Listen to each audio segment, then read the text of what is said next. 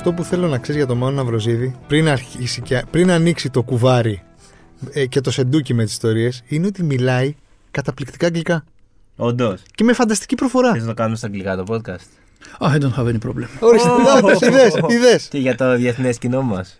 Και ρωσικά, άμα θέλετε. Και ρωσικά. Και ρωσικά, ναι. Ωραία. Έχω πει μια παροιμία στον Παντελή και του αρέσει πάρα πολύ ρώσικη. Για πες. Κτόνι ρισκούιτ, σαμπάνσκι νιπιότ. Το λέει και με προφορά.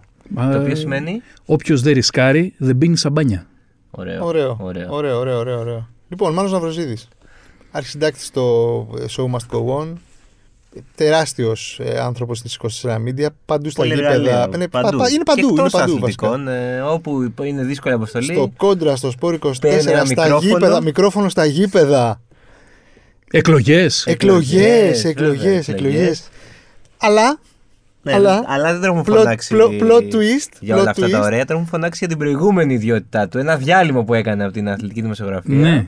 Για να γίνει ατζέντης, μάνατζερ, ποιο είναι το. Ατζέντης, μου γράφει. Το πάμε κλεπτισμένο. Να σου πω κάτι. Πώς γίνονται, αυτό είναι το. Πώς γίνονται οι ναι. μεταγραφές στο ποδόσφαιρο. Γιατί, οκ, okay, λέμε, α, φέρ τον ένα παίχτη, φέρ τον άλλο παίχτη, πρόεδρε, φέρ το ένα. Αλλά από πίσω φαντάζομαι ότι υπάρχει μια ολόκληρη βιομηχανία από μικρά ανθρωπάκια με τα χεράκια τους που είναι, πρέπει να είναι όλη την ώρα σε ένα κινητό και να κάνουν ατελείωτη δουλειά. Και πίσω επίσης από τους μεγαλατζέντιδες υπάρχουν ε, ναι, πολλοί που, κάνουν, που τρώνε όλη τη, τη λέζα. Τη λέζα. Δηλαδή ναι. Σήμερα έχει γίνει μεταγραφή του Μπακασέτα, έτσι. Ναι. Που έχει γίνει, έχουν συμφωνήσει, θα μπουν. Υπέγραψε. Υπέγραψε. Ναι, ναι. Ε, Μεγάλη μεταγραφή. Για πες. Λοιπόν, να το πάρουμε από την αρχή. Ναι. Θα σας το πω με κάτι που μου είχε πει ένας άνθρωπος όταν έμπλεξα εντός εισαγωγικών με το επάγγελμα. Μου είχε πει λοιπόν στο ποδόσφαιρο. Εάν συναντήσεις δέκα ανθρώπους και πεθάνεις και πας στην κόλαση, θα τους βρεις πάλι εκεί. Ωραίο. Έτσι, έτσι είχε αρχίσει η πορεία μου στο ποδόσφαιρο. Αυτό ήταν για το καλησπέρα. Βέβαια καταρρίφθηκε αυτό. Γνώρισα και πολύ καλούς ανθρώπους. Αλλά τώρα στο κομμάτι των μεταγραφών, παιδιά, το να γίνει μια μεταγραφή και να γράφουμε εμείς πλέον οι δημοσιογράφοι, ε, είναι πολύ δύσκολο. Είναι πολύ δύσκολο, είναι εξαιρετικά ψυχοφθόρο και πρέπει να γίνουν πάρα πάρα πολλά πράγματα για να φτάσουμε σε αυτό που λέμε υπογραφή. Δεν υπάρχει μεταγραφή προτού πέσει υπογραφή. Και επίσης η δύναμη της υπογραφής είναι το δυνατότερο πράγμα που υπάρχει σε ποιον? Στο Στον ποδοσφαιριστή. ποδοσφαιριστή. Η δύναμη της υπογραφής του ποδοσφαιριστή είναι το μεγάλο το όπλο. Ασχέτως αν τα παιδιά πολλές φορές το αγνοούν αυτό, ότι έχουν την πραγματική δύναμη. Λόγω διαφόρων καταστάσεων. Τώρα πώς αρχίζει μια μεταγραφή. Αυτό δηλαδή, τα, τα στάδια, τι, τι γίνεται. Θέλω τον Ναβροζίδη στην ομάδα μου. Πρόσεξε. Ε, υπάρχουν ατζέντιδες και ατζέντιδες. Το σύμπαν των ατζέντιδων δεν είναι ένα, είναι πολλά, είναι multiverse. Mm. Είναι οι ατζέντιδες που επιχειρούν να κάνουν deal στις καφετέρειες με φρέντο εσπρέσο. Είναι οι ατζέντιδες που κάνουν deal και ζουν μέσα σε ένα αεροπλάνο. Έτσι. Και είναι η εξαιρετική ε, κάστα ατζέντιδων που είναι και scouts ταυτόχρονα. Okay. Ξέρω... Αυτό, το, αυτό, το, αυτό πρέπει να είναι τελευταίο, έτσι. Δηλαδή δεν πρέπει να υπήρχε πάντα. Πρέπει να είναι τα τελευταία χρόνια να έχει. Νομίζω ότι είναι η βασική αρχή του management και οι παλαιότεροι αυτό κάνανε. Βλέπανε τον παίχτη. Eye test. Βέβαια. Γνωρίζανε τι θέλει η ομάδα με την οποία θα διαπραγματευτούν και τότε πηγαίνανε να χτυπήσουν την πόρτα. Τώρα οι περισσότεροι ρίχνουν και άσφαιρα, παιδιά.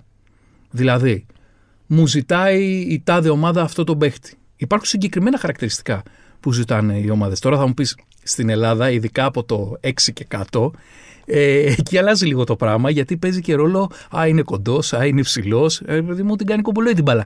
Ναι, παιδί μου, αλλά ο πρόεδρος τους θέλει υψηλούς. Δεν έχει, έχει τέτοια πολλά. Έχει τέτοια πολλά. Αυτά είναι τα ευχάριστα της δουλειάς. Που αυτά συνήθως δεν σου αποφέρουν και πάρα πολλά χρήματα. Αυτά σου αποφέρουν τις βενζίνες σου και ένα καλό φαγητό, αν την έχεις κάνει με ξένο ατζέντη τη δουλειά, ε, να τον φέρεις εδώ να τον ε, ταΐσεις ε, κανένα ψάρι να πανηγυρίσετε. Αυτό λοιπόν που σας λέω τώρα είναι η προμήθεια που θα πάρεις από μια ομάδα από το έξι και κάτω. Οι βενζίνες σου και ένα καλό φαγητό για να γιορτάσουμε τον deal. Όταν πάμε στα εκατομμύρια, εκεί το πράγμα δυσκολεύει πάρα πολύ. Αλλά αν είσαι έξυπνος ατζέντης, μπορείς να βγάλεις πάρα πολλά χρήματα στη ζωή σου και σε σύντομο χρονικό διάστημα. Όπως έχουν κάνει, ας πούμε, ο Μέντες που έβγαλε τρεις εκατομμύρια ή ο Ραϊόλα. Και είναι παιδιά κι άλλοι που δεν τους γνωρίζουμε. Είναι ναι. πολλοί ατζέντιδες που έχουν βγάλει πάρα πολλά χρήματα. Στο μπάσκετ είναι το μπάσκετ, ναι. Στην Ελλάδα υπάρχουν τέτοια. Να σε ρωτήσω κάτι, περίμενε, περίμενε. Θέλω να κάτσεις να βάλουμε μια άλλη τελεία. Είμαι εγώ ατζέντης, έτσι. Mm-hmm. Φοβερός ατζέντης.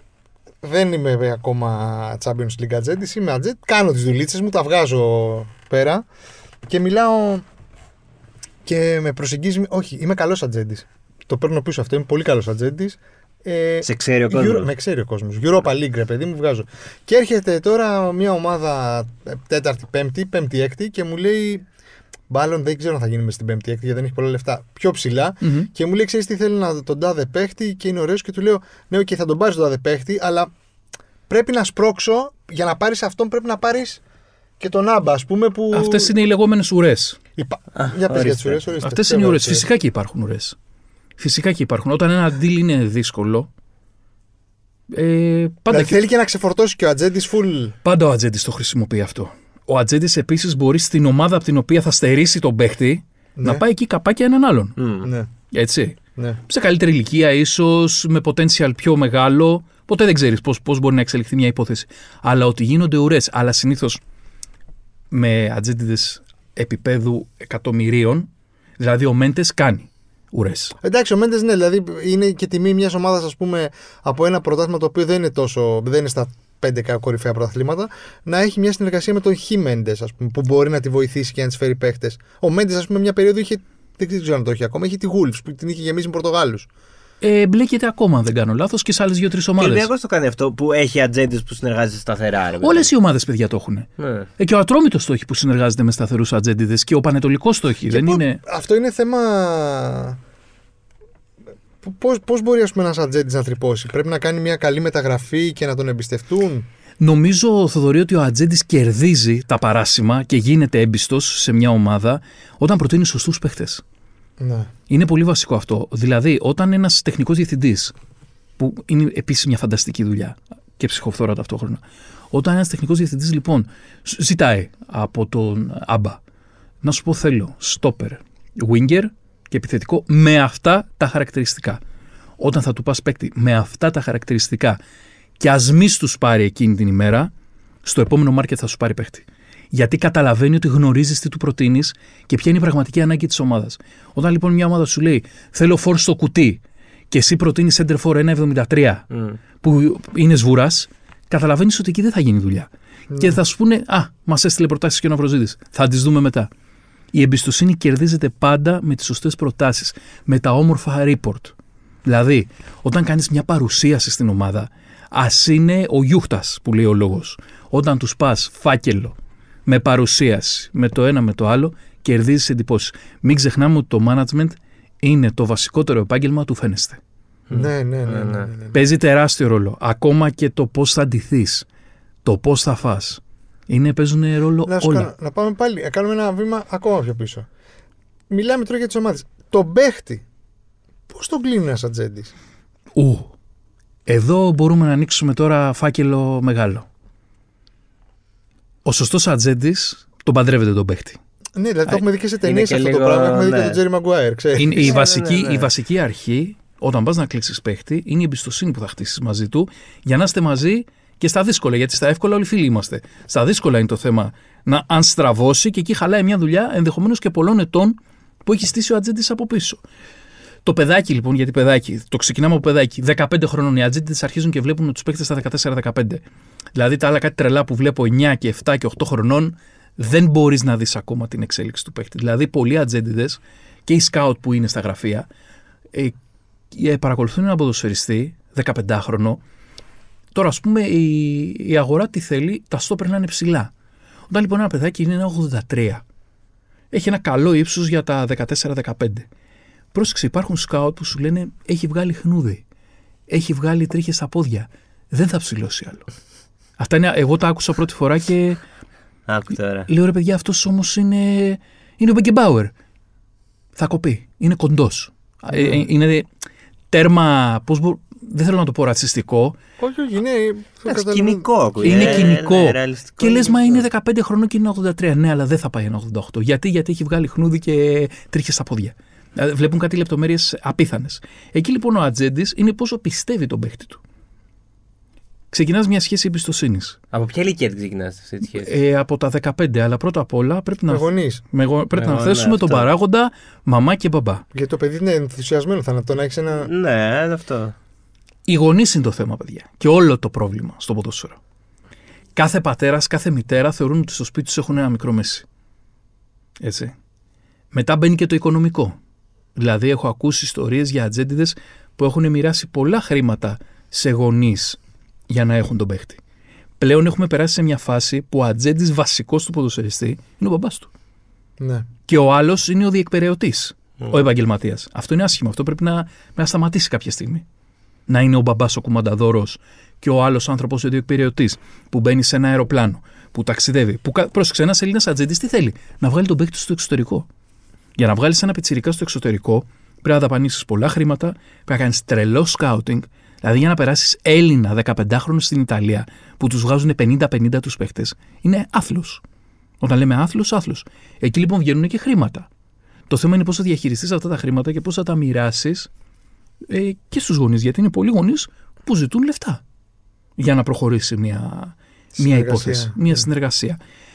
Το θέμα τώρα ποιο είναι? Ξεκινά στη σχέση γονέα-ποδοσφαιριστή. Το λέω πρώτα με το γονέα, γιατί ο γονέας mm. είναι πρώτος. Γονέα-ποδοσφαιριστή. Στόχος είναι μέχρι τα δεκαοκτώ να καταφέρεις να τον απογαλακτήσεις ποδοσφαιρικά από τη μαμά και τον μπαμπά. Εάν ο παίκτης δεν απογαλακτιστεί από τη μαμά και τον μπαμπά όταν ενηλικιωθεί και του μιλάς εσύ και τον κοιτάς στα μάτια και του λες «Αγόρι μου, Θοδωρή, πρέπει να κάνουμε αυτό, είναι το σωστό για την καριέρα σου». Ο ατζέντης τι κάνει? Διαχειρίζεται μια καριέρα, μια ζωή ενός ανθρώπου που νέος σταματάει τη βασική του δουλειά. Ναι. Έτσι. Άρα, σταματώντας εσύ τη δουλειά σου, ο ατζέντης σου πρέπει να έχει φροντίσει με τις κατάλληλες κινήσεις για να έχεις και εσύ μυαλό, φυσικά, να έχεις κάνει μια γκαβάτζα, εγώ τα mm. λέω λαϊκά, για να μπορέσεις να ζήσεις μετά. Γιατί είναι πολλά τα χρόνια ε, που ε, θα είσαι άνεργος εντός εισαγωγικών. Έτσι, γιατί πολλά παιδιά είναι και ανεπάγγελτα, γιατί δεν φροντίζουν παράλληλα με το ποδόσφαιρο να τελειώνουν και το σχολείο τους. Μάθε τέχνη και άστινα. Πολλά παιδιά δεν το κάνουν. Το καταλαβαίνουν, είναι δύσκολο. Mm. Εκεί λοιπόν, ως ατζέντης, τι πρέπει να κάνεις? Να απογαλακτήσεις το παιδί. Είναι πολύ άσχημη εικόνα όταν μιλάς στον παίχτη που εμπιστεύεσαι, στο project που πιστεύεις ότι θα πάει πολύ ψηλά και θα σου αποφέρει χρήματα, γιατί για λεφτά μιλάμε στο τέλος της ημέρας. Και όταν του λες κάτι, δηλαδή να του πεις, ξέρεις κάτι, η σωστή επιλογή αυτή τη στιγμή για την καριέρα σου είναι να αφήσουμε την είκοσι τέσσερα Media και να πάμε στη Σασουόλο. Όταν λοιπόν αυτόματα το παιδί κοιτάει τον μπαμπά mm. ή τη μαμά, σημαίνει ότι δεν το έχεις κερδίσει το παιχνίδι. Ναι. ναι, ότι δεν σε εμπιστεύεται σένα. Κοιτάει τη μαμά και τον μπαμπά. Το αντίθετο δεν είναι περίεργο, το να θέλει ο μπαμπάς να πάει σε Σασουόλο και να θέλει το παιδί να μείνει. Ναι. Εκεί προσπαθείς εσύ να πείσεις το παιδί, γιατί εσύ χτίζεις αυτή τη σχέση, ο, για ποιους λόγους είναι σωστό να πας εκεί. Βέβαια, ένας σωστός μάνατζερ που σέβεται τον εαυτό του. Όχι, το λέω από την άποψη ότι έχεις δει γονείς, ας πούμε, που να είναι greedy, ρε παιδί μου, με τα χρήματα. Να, να τους νοιάζει μόνο τα χρήματα. Ναι, φυσικά.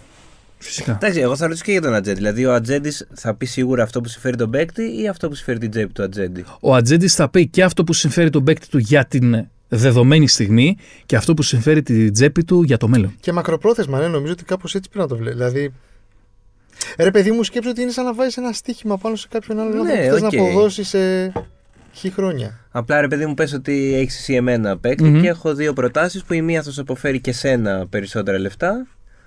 Τι σου είπα στην αρχή, η δύναμη της υπογραφής του παίχτη είναι το δυνατότερο σημείο. Ως ατζέντης που σέβεσαι τον εαυτό σου και έχεις κάνει σωστά τη δουλειά σου, δεν θα πας στον πελάτη σου και θα πεις ξέρεις κάτι. Στη Σασουόλο είναι όλα τέλεια. Ενώ στην είκοσι τέσσερα Media, εντάξει αυτό. Όχι. Θα πρέπει να πας με μια ζυγαριά και να του πεις τα θετικά είναι αυτά, τα αρνητικά είναι αυτά. Παντού υπάρχουν αρνητικά. Να ρωτήσω τώρα κάτι που μου βγήκε, που το σκέφτηκα. Όταν υπάρχουν, ας πούμε, αυτές οι δύο προτάσεις, εσύ πριν υπογράψουν και τέτοια, κάνεις κάποιο scout στην ομάδα? Βλέπεις δηλαδή. Εννοείται. Που... Εννοείται, γιατί πρόσεξε, μια ομάδα, εσύ μπορεί να έχεις ένα καλό δόντι μέσα στην ομάδα mm. και να περάσεις τον παίκτη σου. Το θέμα είναι ο παίκτη σου θα έχει μέλλον σε αυτό που κάνετε. Αυτό είναι το πιο βασικό.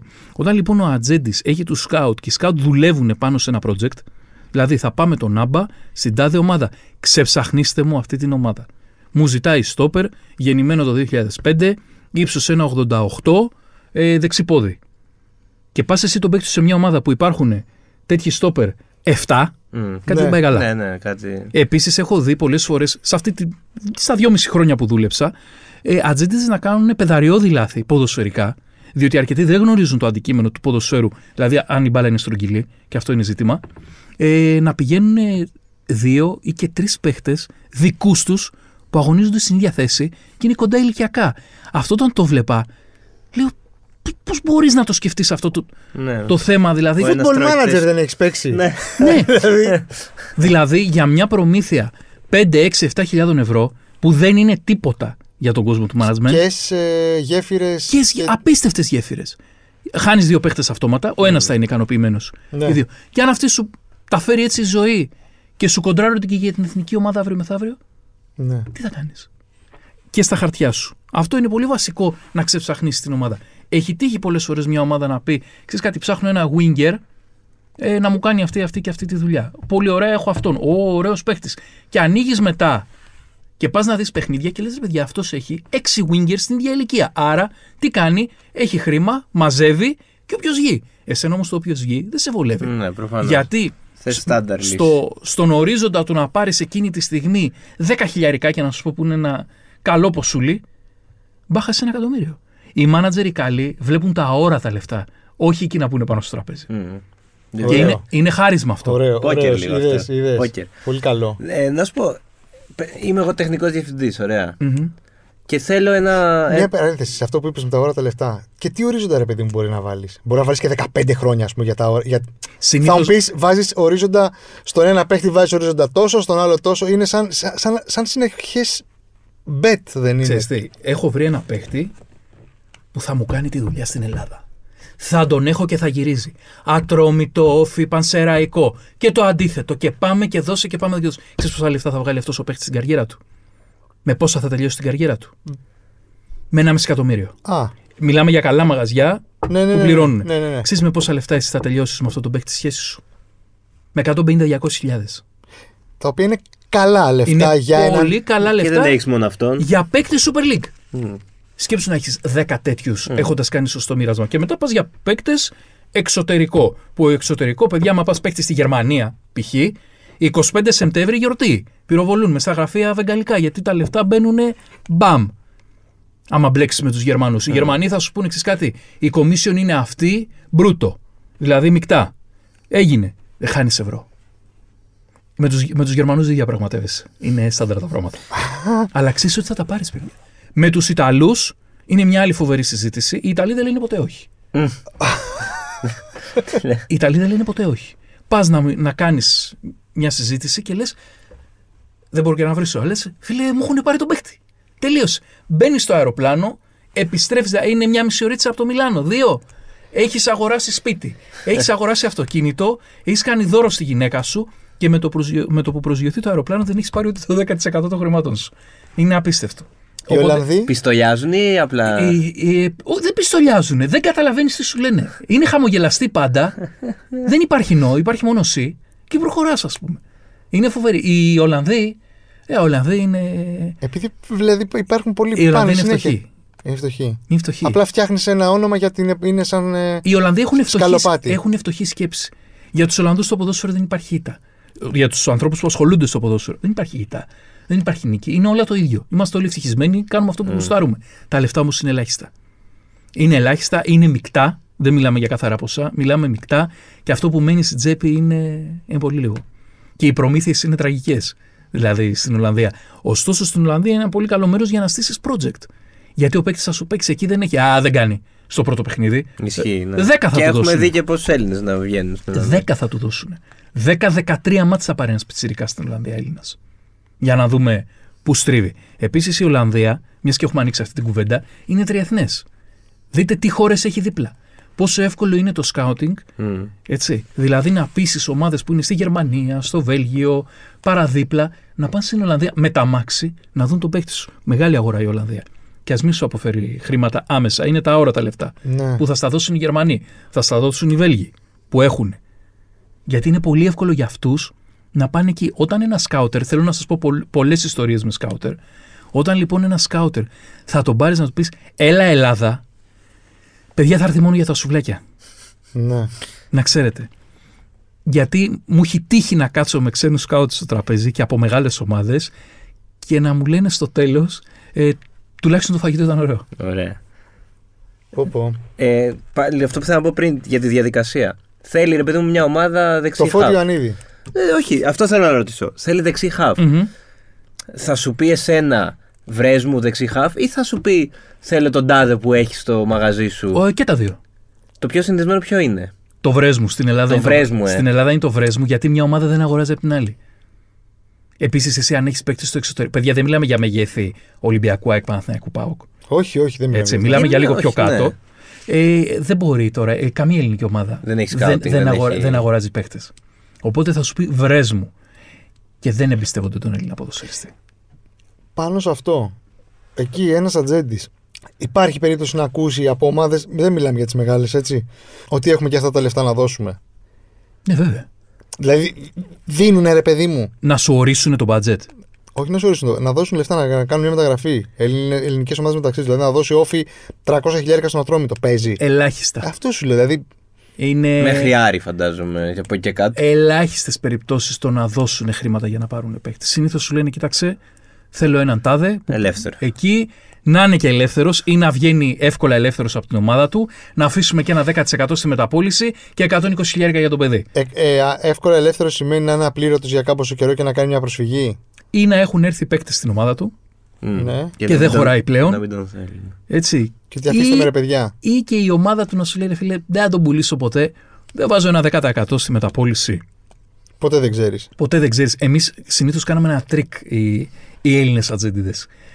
Φέρναμε παίχτες με την προοπτική ότι θα τους πλασάρουμε στο Big Four. Ναι.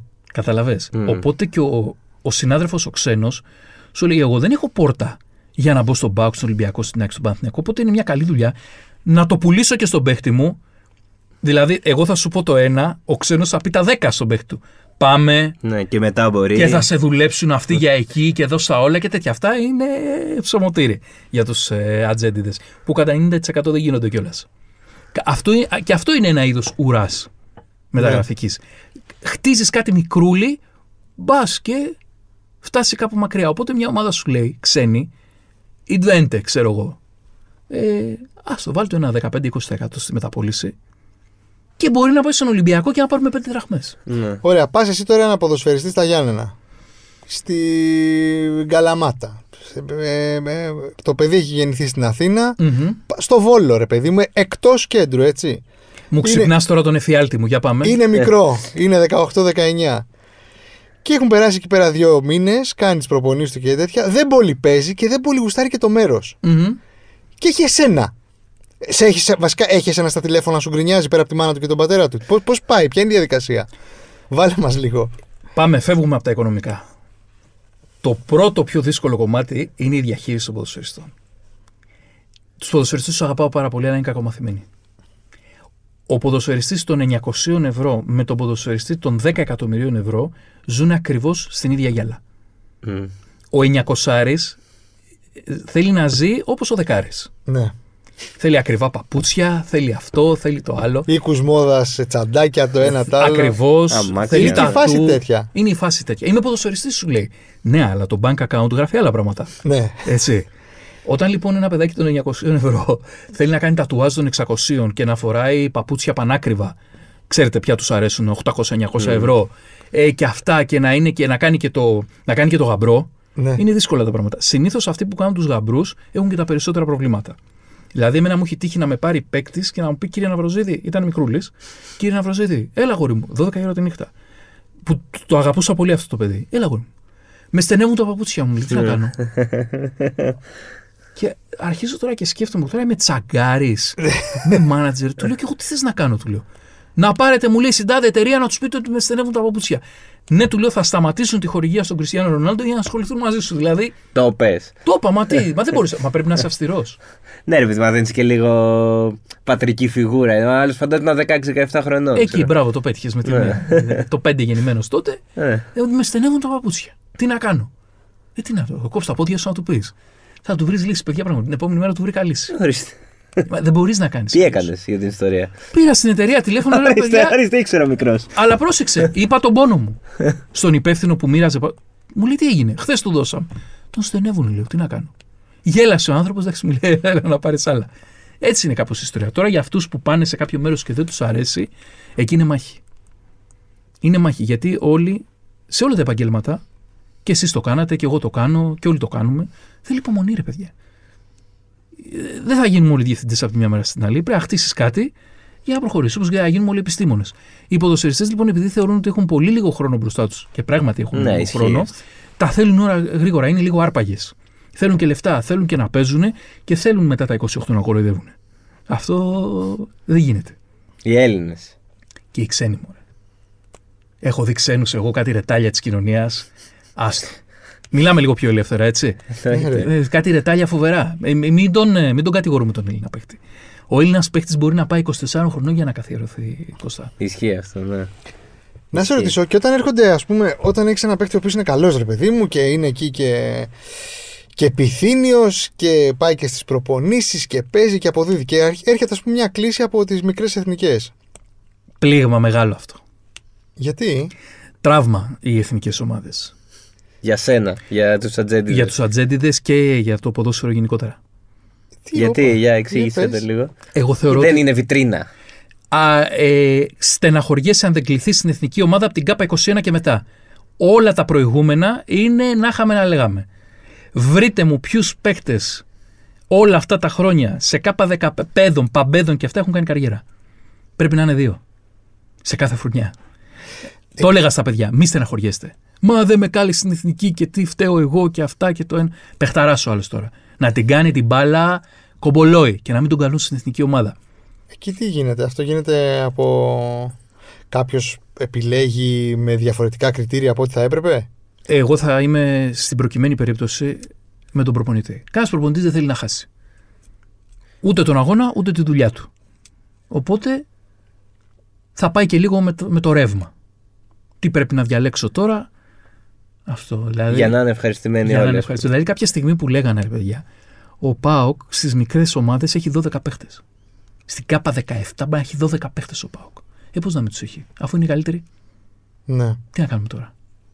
Μα λίγο και από εκεί, λίγο και από εδώ. Δεν αγοράζεις στα φίλια, ρε παιδί μου. Ένα κιλό κεράσια, ένα στα φίλια και λίγο. Όχι, ο ΠΑΟΚ έχει τις καλύτερες ακαδημίες. Έχει παίχτες που έχουν πάρει πρωταθλήματα. Ο λόγος σου λέει θα φέρω νικητές. Θα φέρω δώδεκα. Υπερβολικό. Έτσι ήταν το σωστό εκείνη τη στιγμή. Απ' την άλλη όμως, το να μου κόβεις ένα πολύ καλό ποδοσφαιριστή για να έχεις τους δώδεκα, αυτό είναι άδικο. Ναι. Παρέντε. Το καταλαβαίνω, ναι. Αλλά τον καλό πάρτονα. Mm. Έτσι. Που ε, εμένα ε, ως προσωπικότητα, ούτε ως ατζέντη, ούτε ως δημοσιογράφο, αν ήμουν πιτσιρικάς, δεν θα με νοιάζει να πάω στην εθνική ομάδα. Ναι. Στην ΚΑΠΑ δεκαπέντε. Εντάξει, το λες τώρα και αυτό με την εμπειρία που έχεις τώρα. Εκείνη, εκείνη την εποχή, ε, ρε παιδί μου, ξέρεις ότι στην ηλικία στα δεκαέξι είναι. Ναι, δεν είναι υπάρχει, και τρελαμένα. Είναι άσπρο μαύρο. Εκείνη και μια δεν με καλέσανε, τελείωσα. Είμαι στην εθνική, εντάξει. Ξέρεις όμως τι είναι να φεύγεις. Ε, τα παιδιά αυτά συνήθως όταν έχει πρωτάθλημα ΚΑΠΑ δεκαεννιά, ΚΑΠΑ δεκαεπτά ε, μπαίνουν ε, σόκλειστα και είναι με την εθνική. Οπότε χάνεις αγώνες. Σε αυτούς τους αγώνες λοιπόν μπορεί το γραφείο που σε εκπροσωπεί ή κατά λάθος ένα άλλο γραφείο που θέλει να σε εκπροσωπήσει να μην σε δει. Να φέρει ε, σκάουτ από το εξωτερικό. Χάνεις την ευκαιρία σου. Στην εθνική ομάδα είσαι σόκλειστος. Κατά πάσα πιθανότητα θα πάει να παίξει ένα τουρνουά στη Βοσνία, δεν ασχολείται κανένας.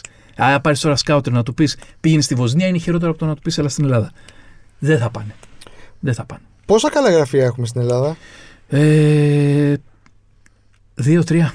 Δύο-τρία. Και αυτά και το κάθε ένας, ας πούμε, έχει το δικό του δίκτυο με το εξωτερικό. Ναι, κάθε Έλληνας ατζέντης υψηλού επίπεδου. Δηλαδή, πες ότι εσύ είσαι ατζέντης υψηλού επίπεδου, έτσι. Και εγώ είμαι ο, ο Μέντες. Mm-hmm. Μπορώ να είμαι ο Μέντες, εγώ διαλέγω. Έτσι. Ναι, ναι. Ο Άμπα είναι, ο δεύτερο, είναι από το δεύτερο γραφείο της Ελλάδας. Δεν σου λέω ότι είστε οι δύο κορυφαίοι, ρε παιδί μου. Mm-hmm. Έτσι. Εγώ που είμαι ο Μέντες θα συνεργάζομαι είτε με τον έναν είτε, είτε με σένα είτε με τον Άμπα ή μπορώ και με τους δύο. Εσύ που είσαι ο Μέντες δεν συνεργάζεσαι με κανένα. Ωραία, δεν ξέρω, ωραία, δεν είμαι ο Μέντες, είμαι κάτι πιο χαμηλά από το Μέντες, ρε παιδί μου. Κάνω τις μεταγραφούλες μου. Θα συνεργάζεσαι και με τους δύο, εσύ θες να κάνεις τη δουλειά σου. Α, οκ. Okay.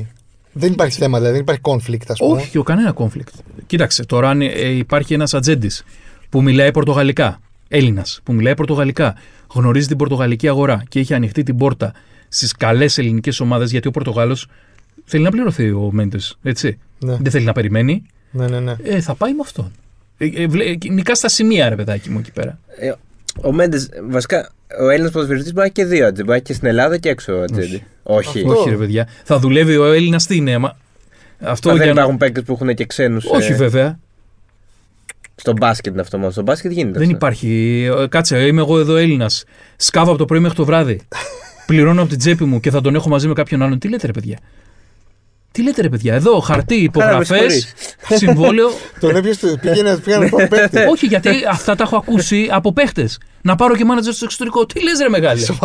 Ναι, και τι θα σου πει ο μάνατζερ στο εξωτερικό. Μπράβο ρε Μάνο, το μεγάλωσες στο παιδί. Δεν θα πάρεις και φράγκο τώρα που θα τον κάνω εγώ μεταγραφή. Όχι. Θέλεις κύριε να συνεργαστούμε για τον παίχτη μου. Έλα εδώ, σου υπογράφω mandate. Α, okay, και όχι ωραία. Mandate για όλο τον πλανήτη. Σε ποιες ομάδες μπορεί να μου πας στον Νάμπα. Μπορώ να στον πάω στην Αταλάντα. Και Αταλάντα. Στη... Και εκεί, μια χαρά είναι η Αταλάντα. Ε, ωραία, θα σου να. Και στα Champions League θα παίζεις. Στη Βιγιαρεάλ και ωραία. Στη Ρεάλ που εσύ δεν περνάς ούτε απ' έξω. Ε, Ρεάλ δεν θα, δεν θα... Ρεάλ δεν θα σε βάζανε. Γιατί? Ε, πού να σε βάλουν μόνο μας στη Ρεάλ θα τώρα. Εντάξει, όχι τώρα. Βέβαια, έτσι γίνονται οι δουλειές, παιδιά. Έτσι γίνονται οι δουλειές. Έρχεται ο ξένος ατζέντης, σου λέει: μ' αρέσει πάρα πολύ ο Άμπα. Και εκεί τι γίνεται. Πά, πάω εγώ στη Villarreal, ωραία. Παίρνει. Ο... Μοιραζόμαστε τα χρήματα. Τα μοιραζόμαστε. πενήντα πενήντα. πενήντα πενήντα. Okay. Αλλά θα σου δώσω άδεια. Αρκεί βέβαια να υπογράψω χαρτί με τον παίχτη μου. Γιατί ο παίχτης μου θα μου πει: τι. Γεια, πάω με τον ξένο. Γκαραντεί αυτό. Γκαραντεί ο παίχτης σε πουλάει σε μια μέρα και δεν έχεις πάρει χαμπάρι. Και η ομάδα δίνει, συμφωνεί να, να, να πουληθεί ένας παίχτη με επτά εκατομμύρια.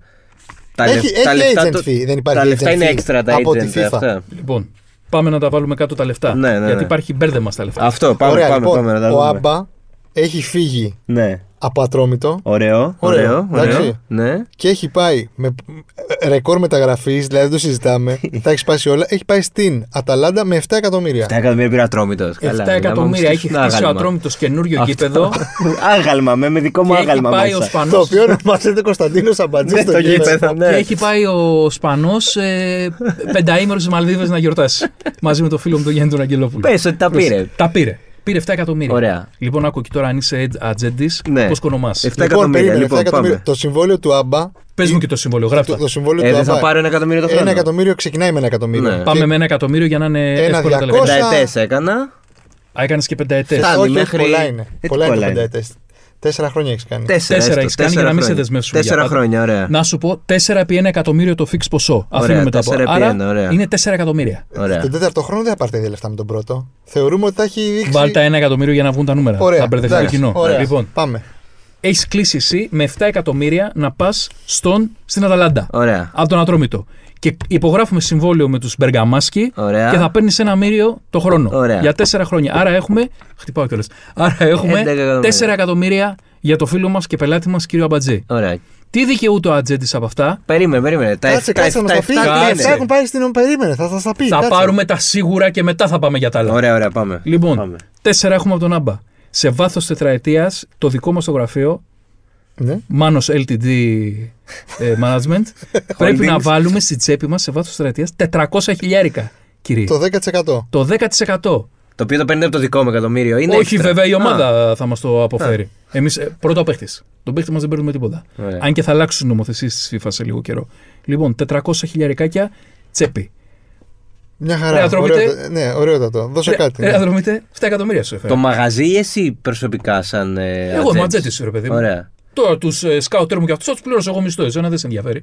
Λοιπόν, προχωράμε. Α, είναι Μάνος Λτντ. Είναι η ίδια εταιρεία. Είναι, ναι, είναι μια μεγάλη μεταγραφή. Εννοείται ότι ο. Ναι, θα την κάνει. Ο... Το αφεντικό, ναι, το αφεντικό θα την κάνει. Εγώ ναι. έχω πάει στις διαπραγματεύσεις, δεν έχω βάλει ενδιάμεσο για να μην μπερδευτούμε. Δεν έχω βάλει ενδιάμεσο, την κάνω direct εγώ με τον Σαρτόρι, τον τεχνικό διευθυντή της Αταλάντα. Έχουμε δώσει τα χέρια αυτά. Και έχουμε και δικηγόρους μαζί. Πώς πάει. Εννοείται ότι έχουμε δικηγόρους γιατί είμαστε και μεγάλα γραφεία να ελέγξουν τα συμβόλαια. Ωραία. Γιατί έχουμε μπλέξει και με Ιταλούς. Λοιπόν, κάνουμε τη δουλειά. Εγώ τα τετρακόσια μου τα έχω εξασφαλίσει. Εδώ έχουν πέσει υπογραφές αυτά. Ότι εκπροσωπώ τον παίχτη. Η Ομοσπονδία της Ιταλίας, η Φιτζιτσί και η Κόνη, η ποδοσφαιρική Ομοσπονδία, μου έχουν δώσει το OK ότι είμαι πιστοποιημένος ατζέντης. Από τη FIFA. Mm. Από τη FIFA, ότι κάνω δουλειά στην Ιταλία, ότι θα πληρωθώ στην Ιταλία. Παιδιά, είναι πάρα πολύ. Γι' αυτό σας λέω: μια μεταγραφή είναι πολύ δύσκολη. Εγώ έχω βγάλει από την τσέπη μου επτακόσια ευρώ για να πληρώσω την Ομοσπονδία της Ιταλίας για να με αναγνωρίσει ως ατζέντη εκεί. Ότι ο τάδε. Το οποίο γίνεται μία φορά όμως. Μια φορά και yeah. ισχύει για ένα χρόνο. Ah. Μετά από ένα χρόνο ανανεώνεις. Άλλα επτακόσια. Okay. Έτσι. Λέμε τώρα. Και διασφαλίζω την προμήθειά μου από την Αταλάντα. Μισό λεπτό. Παρακαλώ. Αστερίσκος. Εσύ είσαι ο Μάνος Λτντ. Εγώ είμαι ο πιστός βοηθός σου. Ναι. Ο Θοδωρής. Για να λείπεις. λείπεις γιατί είσαι και δουλειές και έχω πάει σε ένα ταξίδι τώρα εκεί πέρα. Εγώ στην, να μιλήσω με, τη, με τους Μπεργκαμάσκι. Πρέπει να, πληρώσω, να έχω πληρώσει και εγώ επτακόσια. Ή όχι, πλέον όχι, επτακόσια. Εγώ, η εταιρεία μου. Εντάξει, okay. ε, ε, εσύ είσαι εγώ. Ωραία, okay. Είσαι εντάξει, η εταιρεία εντάξει, μου εντάξει. Και από τη στιγμή που μου είχε πει και τον Άμπα μικρό να κυλιέται στις λάσπες και μου τον έφερες στο γραφείο και μου τον τάντεψες. Μ' αρέσει θα... πάρα πολύ αυτό. Ναι. Θα πάρεις το μερτικό σου από τη χαρά. Τα τετρακόσια χιλιάρικα θα τα πάρει το γραφείο. Κατευθείαν. Όχι, είπαμε εντάξει, μην είμαστε και πλεονέκτες. Θα παίρνουμε εκατό χιλιάρικα, θα κάνουμε ένα τέτοιο deal. Να παίρνουμε εκατό χιλιάρικα γιατί έχουμε δώσει παιχταρά. Να παίρνουμε εκατό χιλιάρικα για κάθε δέκα του Σεπτέμβρη. Κάθε δέκα του Σεπτέμβρη. Όπου αυτό, έχω... αυτό, εσύ αυτά τα λεφτά τα παίρνεις από τον Ατρόμητο όμως. Ποια, τα εκατό χιλιάρικα μου. Ναι. Όχι, από την Αταλάντα τα παίρνω εγώ. Είναι άρα έξτρα, είναι, είναι, είναι καπέλο. Φύ. Είναι επτά εκατομμύρια θα πάρει ο Ατρόμητος. τετρακόσια θα πάρουμε εμείς. Ε, μπράβο. Ο Ατρόμητος εμάς δεν θα μας πληρώσει κάτι. Ε, μπράβο, εκεί βάλαμε αστερίσκο. Ωραία. Πάω εγώ στον Ατρόμητο. Mm. Στον Πανσεκάτζη, γιατί μου παρεξηγηθούν κιόλας. Στον Πανσεραϊκό, στον Πανετολικό. Και τους λέω, παιδιά, επτά εκατομμύρια σας έφερα. Ούτε στον ύπνο σας δεν τα έχετε δει αυτά τα λεφτά. Δεν θα πάρω κι εγώ ένα δώρο. Θα μου πει όταν, κάτσε, δεν έχουμε κλείσει ακόμα τη μεταγραφή. Τα ψάρια είναι στη θάλασσα και εσύ τα τηγανίζεις. Όχι. Να το διασφαλίσουμε από τώρα. Σου λέει λοιπόν ο πρόεδρος, αν μου φέρεις τα επτά, θα πάρεις δώρο. Αν μου τα κάνεις και επτά και μισό, ακόμα καλύτερα. Πρόεδρε, θα το παλέψω, αλλά βγάλε μου το fix ποσό για τα επτά εκατομμύρια. εκατό χιλιάρικα δικά σου. Μόνο πρόεδρε. εκατό δικά σου. Και θα τα βρούμε κι αλλιώς. Τι γίνεται αλλιώς, θα μου φέρεις ένα παίχτη. Να πάρεις και από εκεί μια commission. Να τα κάνουμε εκατόν είκοσι. Και να μας το λέει αγαπημένοι και να ξαναδουλέψουμε στο μέλλον μαζί. Λες εσύ όμως, πρόεδρε, να κάνουμε και κάτι ακόμα. Τι θες. Σου έχει δώσει η Αταλάντα ένα δεκαπέντε τοις εκατό στη μεταπώληση. Εάν τον πουλήσω τον παιχταρά μετά την Αταλάντα, γιατί πάντα μιλάμε για παίχτες με potential, το πέντε τοις εκατό να το πάρω εγώ.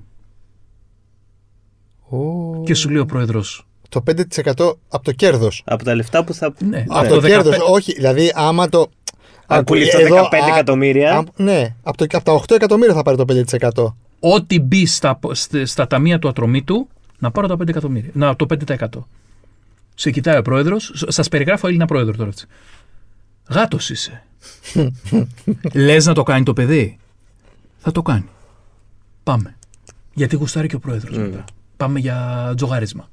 Γιατί ξέρεις, οι πρόεδροι έχουν και ψώνιο με την μπάλα. Ε, και εγώ τον πιστεύω και τέτοια. Και αυ... Μπορεί να σου πει και δέκα εκείνη την ώρα.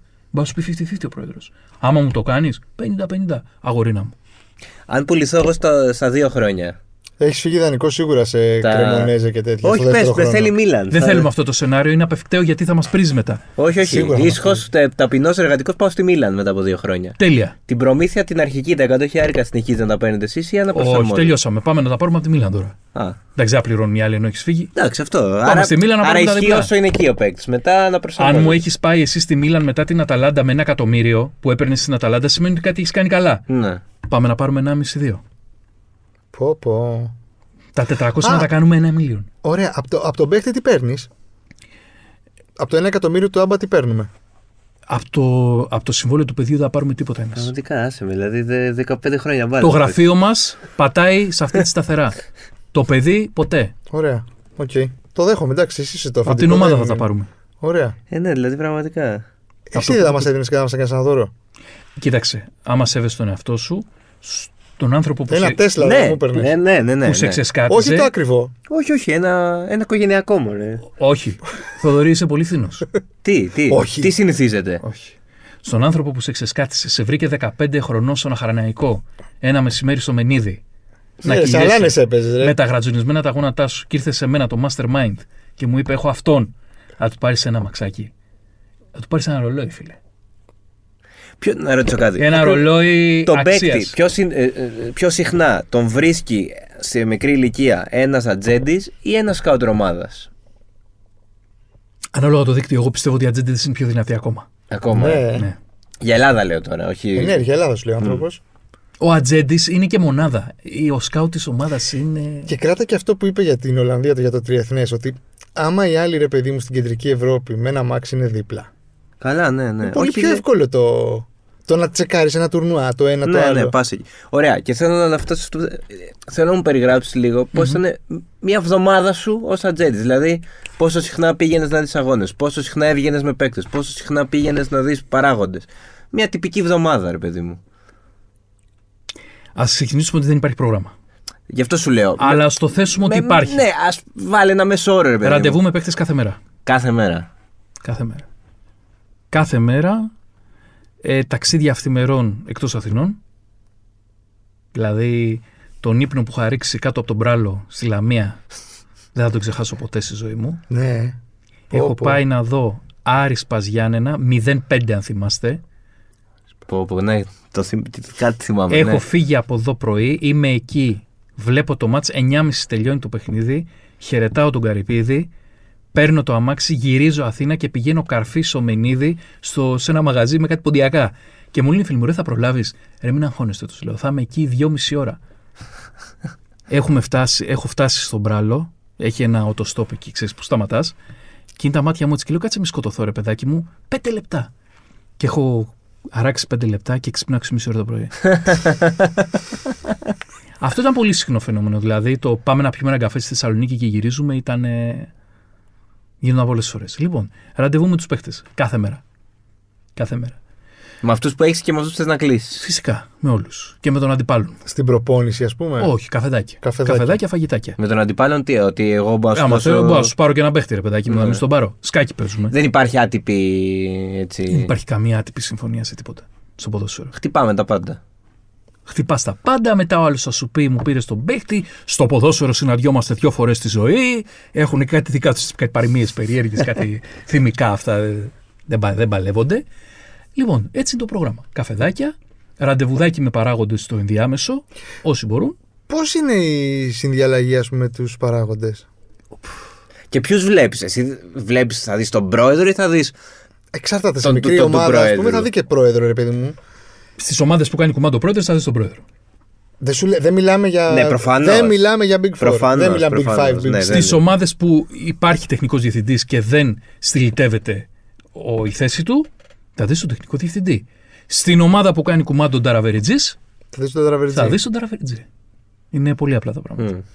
Εγώ λάτρευα όλες τις συναντήσεις. Όλες τις συναντήσεις. Ειδικά στην επαρχία. Πέθαινα. Δηλαδή, αν μου έλεγες πήγαινε, ξέρω εγώ, στην άλλη άκρη της Ελλάδας για να συναντηθείς με τον τάδε τεχνικό διευθυντή που νόμιζε ότι είναι, ξέρω εγώ, ναι, ο Τζούντολη, ξέρω εγώ, της Γιουβέντους. Πέθαινα, ήταν η ζωή μου όλη. Καφεδάκι, που συνήθως κέρναγες κιόλας. Α, εσύ. Πάντα. για, για να κάνεις, να κάνεις τέτοιο. Και να μιλάς τώρα για κάτι ποσά που λες, ρε παιδιά, προχθές είχαμε τον τάδε σκάουτερ και αυτά τα φάγαμε σε ψάρια. Και τώρα μιλάμε, το παιδί θα πάρει το βασικό, το βασικό, έχουμε και κάτι σπίτια εδώ πολύ ωραία, είναι δικό μου το ξενοδοχείο, θα τα βολέψουμε και όλα καλά. Και θα παίξει μπάλα. Ε, είδα, είχα δει το τέτοιο, το, το χάος, το ντοκιμαντέρ mm-hmm. της, ε, για τη Super League δύο. Και μου είχε κάνει τρομερή εντύπωση, ρε παιδί μου, το πόσο, το πόσο δύσκολο, το πόσο σε κάποια κομμάτια φαινόταν εντελώς ουτοπικό το ένα παιδί, ας πούμε, από την επαρχία που παίζει σε επαρχιακή ομάδα να κάνει το άλμα, ακόμα και την τελευταία ομάδα της, πρότσε, της Super League. Πολύ δύσκολο. Πολύ δύσκολο. Τα παιδιά της Super League δύο μαθαίνουν διαφορετικά το ποδόσφαιρο, το μαθαίνουν πολύ άσχημα και περνάει σε τελευταία μοίρα το αγωνιστικό κομμάτι. Όταν κοιτάς τι θα φας. Mm. Αυτό, όταν αυτό, δεν έχεις αυτό. Τις βιταμίνες σου, όταν δεν έχεις το σωστό φαγητό, όταν δεν έχεις τη δυνατότητα να κάνεις ένα έξτρα. Παιδιά, χωρίς έξτρα δουλειά δεν γίνεται τίποτα. Ναι. Τίποτα. Οι ομάδες δεν θα σου παρέχουν τα απαραίτητα για να γίνεις παίκτης, ο παίκτης που λέγαμε της Ελλάδας. Ναι. Για να τελειώσει με ένα μισό εκατομμύριο την καριέρα σου. Είναι δύσκολο. Μεταγραφή στο εξωτερικό έχεις κάνει, ε? Έχω εμπλακεί. Έχω εμπλακεί. Που σημαίνει? Πήρα το μερτικό μου από τη χαρά. Πήρες το... το ναι. Ήρθαν από αυτοί ή εσύ τον έσπρωξες? Τον σπρώξαμε ως γραφείο. Ήτανε, δεν θέλω να πω ονόματα και τέτοια. Όχι, όχι, όχι, ήταν όχι. Ένα deal που έκλεισε σε μια μισή μέρα. ενάμιση εκατομμύριο. Αυτό σημαίνει καλή διάθεση από όλους. Δηλαδή, ήταν... το, τον θέλανε πάρα πολύ. Ναι, ναι, ναι. Μάλλον, και η ομάδα του ήταν πολύ άνετη. Και αυτός ήθελε να φύγει. Προφανώς. Εννοείται σαν τρελός. Σε μια μισή μέρα. Είναι Ού... ακόμα εκεί. Όχι. Σε μια μισή μέρα. Δεν πήγε καλά αυτό. Εντάξει, δεν πειράζει. Σε μια μισή μέρα, παιδιά, και πήραμε και εξαιρετική κομίσιο. Πιστόλια εξφαΐ. Άπειρα από παίχτες, από παράγοντες, πάρα πολλά. Και τι μπορείς να κάνεις γι' αυτό? Τίποτα, μωρέ, προχωράς. Ε, τι τίποτα να προχωράς, όμως δεν είναι λίγο. Αν είσαι νομικά κατοχυρωμένος, θα το πας από το νομικά. Αν δεν είσαι νομικά κατοχυρωμένος, εντάξει, η ζωή συνεχίζεται έτσι κι αλλιώς. Είναι μέρος παιχνιδιού, λίγο. Ε, παιδάκι μου, με, το, με τον παράγοντα που θα τσακωθείς, μετά από ενάμιση μήνα θα τα ξαναπείτε. Δεν γίνεται. Ναι, ρε παιδί μου, αλλά με τον παράγοντα που σου, σου έχει φάει, δεν ξέρω, χίλια, δέκα χιλιάρικα, πώς θα κάτσεις μετά από ένα μήνα να ξαναπείτε για δουλειά? Θα κάτσεις. Θα έχει αυτός ανάγκη, θα έχεις εσύ ανάγκη, ε, και θα πεις μια φορά τον κοροϊδέψα, μια φορά θα με κοροϊδέψει. Έτσι είναι το ποδόσφαιρο, γελάς. Όχι, έτσι είναι γελά, το ποδόσφαιρο. Το ξέρω, εντάξει, το έτσι είναι το ποδόσφαιρο. Δηλαδή, λες, εγώ σε αυτή την ομάδα είμαι πολύ άνετος. Γιατί? Ε, τους έχω κλέψει, με έχουν κλέψει, κάπου στη μέση τα βρήκαμε. Είναι πολύ απλό. Είναι πολύ απλό. Παιδιά, έχουν γίνει στο ποδόσφαιρο έσχοι και άνθρωποι μετά έχουν γίνει κουμπάρι. Έσχοι έχουν γίνει στο ποδόσφαιρο. Εδώ να έχει δοθεί επιταγή σε ομάδα για παίκτη και να πουλιέται ο παίκτης σε άλλη ομάδα. Αυτά δεν πολύ γίνεται πια, ε, να κλέβουν παίκτες. Όχι τώρα, όχι. Σε αεροδρόμια και τέτοια, αυτά τα θρυλικά. Όχι, όχι, όχι, όχι. Τώρα μιλάνε τα χρήματα. Μιλάνε τα χρήματα. Να ρωτήσω κάτι τελευταίο. Έστω ότι τώρα θα γίνει μεταγραφή το καλοκαίρι του Ιωαννίδη. Προφανώς έχει ξεκινήσει να δουλεύετε από τώρα. Πώς, ποιο, ποια είναι η διαδικασία, ας πούμε, του Χί Ιωαννίδη, ρε παιδί μου, ενός καλού Έλληνα ποδοσφαιριστή με potential φοβερό. Απλά είπα του Ιωαννίδη επειδή. Είναι τώρα και, ναι, mainstream. Είναι hot. Λοιπόν, τον Ιωαννίδη, όταν τον είδα πρώτη φορά. Αν θέλετε να σας κάνω. Στη Λιβαδιά. Ναι, τον ναι, είδα προφανώς. Στη Λιβαδιά πρώτη φορά. Ε, είχα σοκαριστεί. Ναι, φαινόταν, ε, τότε. Δεν είχα σοκαριστεί με το ποδοσφαιρικό του ταλέντο. Αυτό είναι που θέλω να το δέσω αμέσως μετά. Είχα σοκαριστεί με το πάθος του και τη δύναμή του. Παιδιά, είναι ένα, ένα θορυκτό. Στις υπερβολικές, ας πούμε, παρομοιώσεις που κάνουν, λένε ότι είναι ο Ρονάλντο. Μοιάζει με τον Ρονάλντο γιατί δεν σταματάει το και φαινόμενο. Τρέχει το φαινόμενο. Όχι. Ο Ιωαννίδης είναι ο Αντριάνο. Ο Αντριάνο, ωραίο. Ωραίο, ναι, ωραίο. Ο Ιωαννίδης είναι ο Αντριάνο. Ε, αυτή η φουρνιά του Λεβαδιακού ήταν ο Ιωαννίδης, ο Βίχος αριστερό μπακ, ο Νίκας, αν θυμάστε, με τα μαλλιά, ο Φελαϊνή, αυτοί οι παίχτες. Και αυτός στον Παναθηναϊκό δεν είναι. Γιατί δεν βγει? Τι... Ο Νίκας νομίζω είναι του Παναθηναϊκού. Πήγε στον Παναθηναϊκό, αλλά είναι στο Λεβαδιακό. Ναι. Ε, θα βγουν κι αυτοί. Θα βγουν. Ο Ιωαννίδης λοιπόν ήταν ένα θορυκτό, αλλά τον κόβανε σκάουτερ. Γιατί τεχνικά υστερούσε. Και έρχεται τώρα το σήμερα που λες, κοίτα τι έχει κάνει ο παιχταράς. Αυτό είναι και προφανώς δικό του κομμάτι. Δηλαδή είναι δούλεψε. Ξέρεις ποιο είναι το θέμα? Έχει τα ψήγματα. Εγώ τα βλέπα ότι αυτός τεχνική έχει. Δεν μπορεί να ξεδιπλωθείς σε αυτό το γήπεδο που παίζει μπάλα. Παιδιά, είναι να σου κάνει το κλικ στο κεφάλι. Του κάνει το κλικ. Ένιωσε σίγουρος. Άμα mm. τον δείτε πώς παίζει. Είναι... Ναι, εντάξει, τώρα έχει και αυτοπεποίθηση τρομερή. Είναι σεντόριος, ρε παιδί μου. Είναι... Κοιτάει πάντα ψηλά. Έχει αυτοπεποίθηση. Του βγαίνουν όλα. Ναι, ρε, εδώ παι... Παράει τα πέναλτι στο ενενήντα τέσσερα και τα στέλνει στο γάμα τώρα. Ο Ιωαννίδης. Τι φοβήθηκε το Φαντάικ, τι συζητάμε. Τον Άκε. Όχι το Φαντάικ. Δεν είχε και κάτι τζατζάρισμα το Φαντάικ. Εντάξει, ψιλοξύλο τον Άκη τον είχε διαλύσει. Τον Άκη δεν είναι κανένας τυχαίος. Ακριβώς. ε, τον Ιωαννίδη λοιπόν τον παρακολουθούν ξένοι σκάουτ πολύ καιρό. Οπότε θεωρώ. Εγώ δεν είχα ποτέ κάποια μανατζερική εμπλοκή με τον Ιωαννίδη, έτσι να το ξεκαθαρίσω. Θεωρώ ότι έχει γίνει ένα database. Το ξέρουν. Βέβαια δεν έχει καμία σχέση με τον παίκτη που ήταν στο Λιβαδιακό. Ούτε με τον περσινό Ιωαννίδη έχει κάποια σχέση. Αυτή ο Super Saiyan Ιωαννίδης τώρα, ας πούμε. Ναι. Ε, θεωρώ ότι έχει γίνει database στον Ιωαννίδη και συνεχίζει τώρα να γίνεται δουλειά. Πλέον όμως δεν χρειάζεται ο ατζέντης του Ιωαννίδη. Να κάνει, τώρα απλά περιμένει αυτοί, ναι. αυτοί. Πλέον οι ομάδες ξυστεί. Η Άιντραχτ που λένε για την Άιντραχτ. Ε, τον ξέρει τον Ιωαννίδη, ρε παιδιά. Δεν χρειάζεται να πάρει. Ο Τζόλε νομίζω είναι ο μάνατζερ του. Δεν χρειάζεται να πάρει ο Τζόλε την Άιντραχτ να τους πει, ρε παιδιά, ελάτε. Ξέρουν. Η Άιντραχτ το καλοκαίρι θα πάει στο Τζόλε ή στον Παναθηναϊκό κατευθείαν? Στο Τζόλε θα πάει. Πρώτα πας στον Αντζέλη. Πρώτα τα βρίσκουμε με τον παίχτη, ρε παιδιά. Άμα δεν έχουμε τον παίχτη σύμμαχο, δεν γίνεται μεταγραφή. Δεν γίνεται μεταγραφή. Σωστό. Πάω εγώ στον Παναθηναϊκό, τα βρίσκω. Στα... Ναι, και σου λέω άλλες να σου πω ένα ποσό που θέλει ο Παναθηναϊκός που δεν θα το πάρει ποτέ βέβαια. είκοσι εκατομμύρια. Αυτό θα σε ρωτήσω μετά. Ναι. Πόσο τον κοστολογείς εσύ τον. Και πάω ναι, στον Ιωαννίδη και του λέω, έλα πάμε Άιντραχτ, τσεπουλήσαμε. Ποια Άιντραχτ, δεν θέλω να παίξω στη Γερμανία. Το καλοκαίρι με τη Λίβερπουλ που ναι. το είχαν βρει με τη Brighton και είπε όχι, εγώ πάω Chelsea. Εγώ πάω Chelsea, γουστάρω να είμαι δέκατος, ας πούμε. Ναι. Κατάλαβες, αλλά να παίρνω πιο πολλά λεφτά. Όχι. Ε, πρώτα καλά, πάω στον παίχτη. Είναι unfair. Να πας πρώτα. Νομικά. Αλλά πρώτα θα πάω στον παίχτη, παιδιά, τι συζητάμε τώρα. Να του πεις, θα σου δώσω τόσα, τόσα, τόσα, αυτό είναι το project, αυτή είναι η εξέλιξη. Όχι πήγαινε, α καλά, ας πάω, πόσα μου δίνουνε, τριακόσια, πόσα παίρνω εδώ, εκατόν πενήντα, τέλεια. Πάμε εκεί. Και πας εσύ σε μια ομάδα που μέχρι το τέλος του καλοκαιριού θα έχει φέρει άλλα τρία σέντερφορ. Ε, δεν γίνεται, ρε παιδιά. Αυτό είναι πασάλιμα του διάολου, είναι πολύ κακό. Ενώ άμα είναι δουλεμένο από πριν, ναι. Πόσο κοστολογώ τον Ιωαννίδη. Ναι, τώρα πες. Ο Έλληνας παίχτης δεν έχει το brand name που έχουν οι άλλοι παίχτες. Ε, πλέον έχουμε δει Τσιμί να φεύγει με πολλά λεφτά. Ποια είναι τα πολλά λεφτά? Πώς? Τα δεκατρία, δεκατέσσερα, δεκαπέντε ε, εκατομμύρια. Λίγα είναι. Σχετικά με το ποδόσφαιρο το γενικό, είναι λίγα.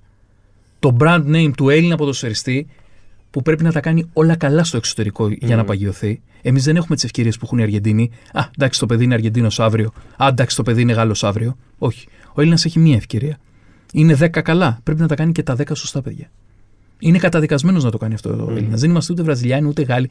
Δεν έχουμε επίστοση χρόνου, δεν έχουμε περίοδο χάριτος. Ο Έλληνας δεν το έχει αυτό. Ο Έλληνας πρέπει να είναι σκαπανέας, να δουλεύει ακατάπαυστα για να τον δει με καλό μάτι η ομάδα, ακόμα και αυτή που επένδυσε σε αυτόν. Είναι yeah. λίγες οι ευκαιρίες που έχουμε. Εγώ τον Ιωαννίδη θα τον κοστολογούσα αυτή τη στιγμή στα δέκα με δώδεκα εκατομμύρια ευρώ.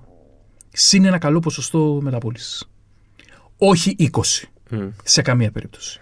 Τον ε, Κωνσταντέλια. Διαφορετική περίπτωση παίχτη αυτή. Εδώ μιλάμε για μάγο. Είναι διαφορετικό να είσαι ναι. goal scorer. Ναι. Και το μάγο τον περιμένεις και λίγο. Και διαφορετικό να είσαι player. Ο, είναι το μεγαλύτερο ταλέντο. Ο Κωνσταντέλιας είναι player. Ο Κωνσταντέλιας. Είναι από τα μεγαλύτερα. Έρχονται και άλλοι από πίσω πολύ καλύτεροι. Του ΠΑΟΚ και αυτοί.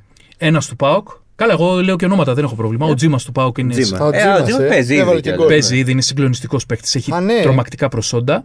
Και εδώ είμαστε, μακάρι να τα ξαναπούμε κάποια στιγμή. Ε, η Ελλάδα σε τέσσερα πέντε χρόνια θα έχει δύο φορ που θα πάνε τάπα. Είναι, είναι ο, ο Τζίμας και ο Κοστούλας του Ολυμπιακού. Αρκεί να παίξει το παιδί. Αρκεί να παίξουν. Εγώ αυτό το πράγμα που είδα σε αυτά τα παιδιά, ο Κωνσταντέλιας δεν το έκανε όταν ήταν στην ηλικία τους. Ε, μιλάμε για παίχτες που είναι μεγαλύτεροι από την ηλικία τους, σωματοδομικά.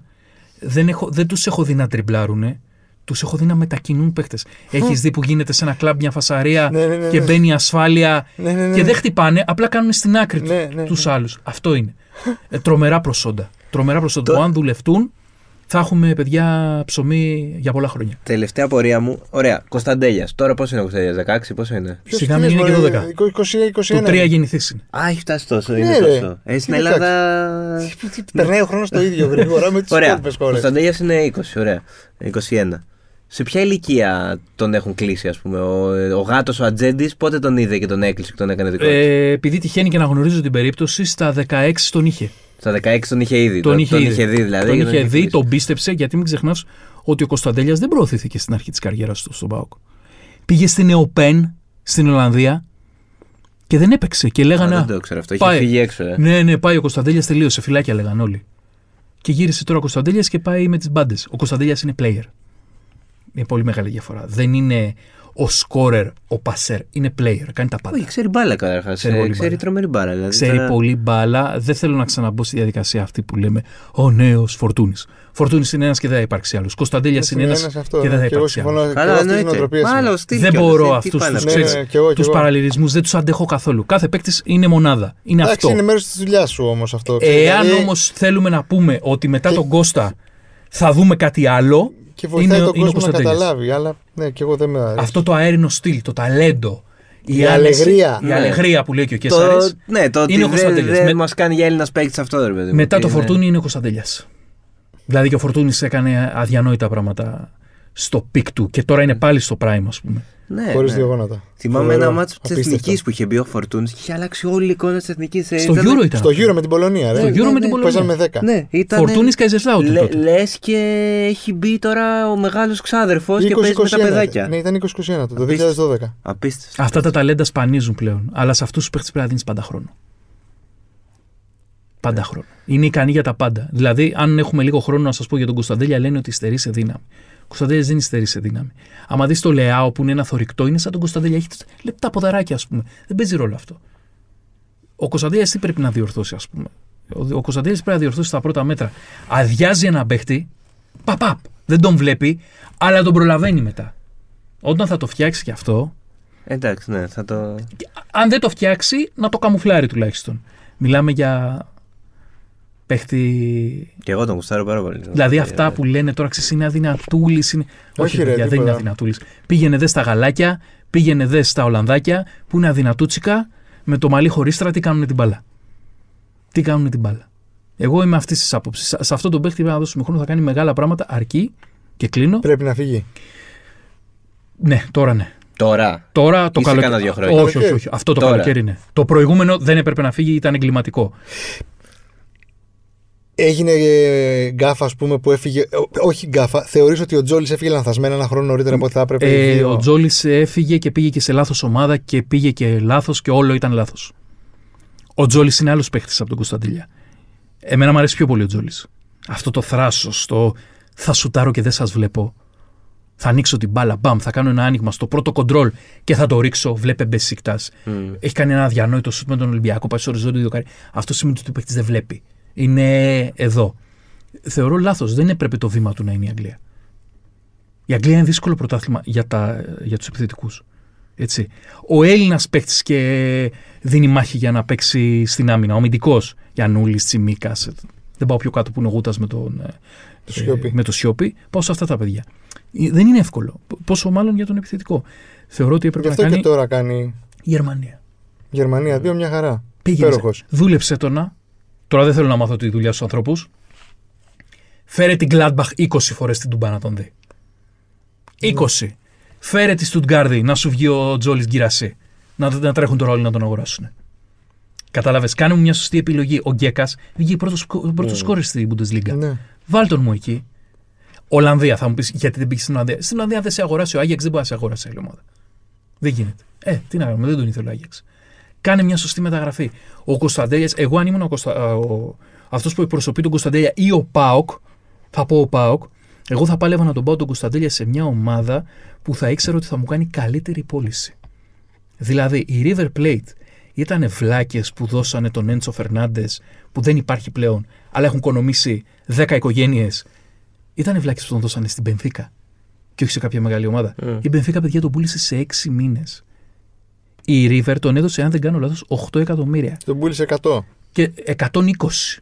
Και έφτασε να βγάλει η River τριάντα εκατομμύρια από αυτό το deal. Mm. Δεν σε χαλάνε. Οπότε τον δίνει σε μια ομάδα που ξέρεις ότι θα στον φτιάξει. Στη Σάλτσμπουργκ π.χ. Σάλτσμπουργκ, Μπενθίκα. Δύσκολη αγορά η Πορτογαλική, γιατί και εκεί με καράβι βγαίνουν οι παίχτες. Αλλά σου λέω Μπενθίκα, Sporting, ε, Γερμανία. Κάπου που να ξέρουν αυτό. Όχι στην Brighton, δηλαδή, ο Κωνσταντέλης, γιατί ακούγονται διάφορα. Καλύτερα να πάει στη Σάλτσμπουργκ παρά στην Brighton. Στην Brighton, που επειδή δεν της πάνε τα, καλά τα πράγματα, προσλαμβάνει δώδεκα σκάουτ, σημαίνει ότι κάτι κάνει καλά με τις μικρές ηλικίες. Και μα έχουν βρει, δεν έχουν βγάλει το σπέκτη στην Brighton. Εκεί ναι. Θέλω να σου πω ότι πρέπει να είναι πολύ προσεγμένα. Και ο ΠΑΟΚ, αν είναι μάγκας, δεν θα ζητήσει είκοσι πέντε. Θα ζητήσει δεκαοκτώ. Και θα πει δεκαοκτώ. Συν. Συν το είκοσι πέντε. Ποσοστό μεταπώλησης τριάντα τοις εκατό. Και θα δώσουν όλοι τα χέρια και θα είναι όλοι χαρούμενοι και να είναι καλά ο Κωνσταντέλιας στην υγεία του να δουλέψει και θα τον πουλήσουν μετά τριάντα αυτοί που είναι σπεσιαλίστες στις πωλήσεις. Εμείς εδώ δεν είμαστε σπεσιαλίστες. Δεν ξέρουμε να πουλάμε στην Ελλάδα τόσο καλά όλοι. Ξέρει να πουλάει ο Ολυμπιακός. Mm. Προς το παρόν δηλαδή αυτός που έχει το know-how στις πωλήσεις είναι ο Ολυμπιακός γιατί γνωρίζει να πουλάει ποδοσφαιριστές. Τέλεια. Αυτά. Πρέπει να κάνουμε και Part δύο, Part δύο το Σεπτέμβρη. Ναι. Part δύο το Σεπτέμβρη στο επόμενο παράθυρο. Στο επόμενο παράθυρο. Θες ο άνθρωπος των παράθυρων. Πολύ ωραίο. Ναι, ο παραθυράκιας μας. The Window Man. Ευχαριστούμε πάρα πολύ. Να είστε καλά, παιδιά. Εμάς μας ακούτε σε Apple και Spotify και στο One Man και θα είμαστε εδώ και την επόμενη εβδομάδα με ωραία πραγματάκια. Να είστε καλά.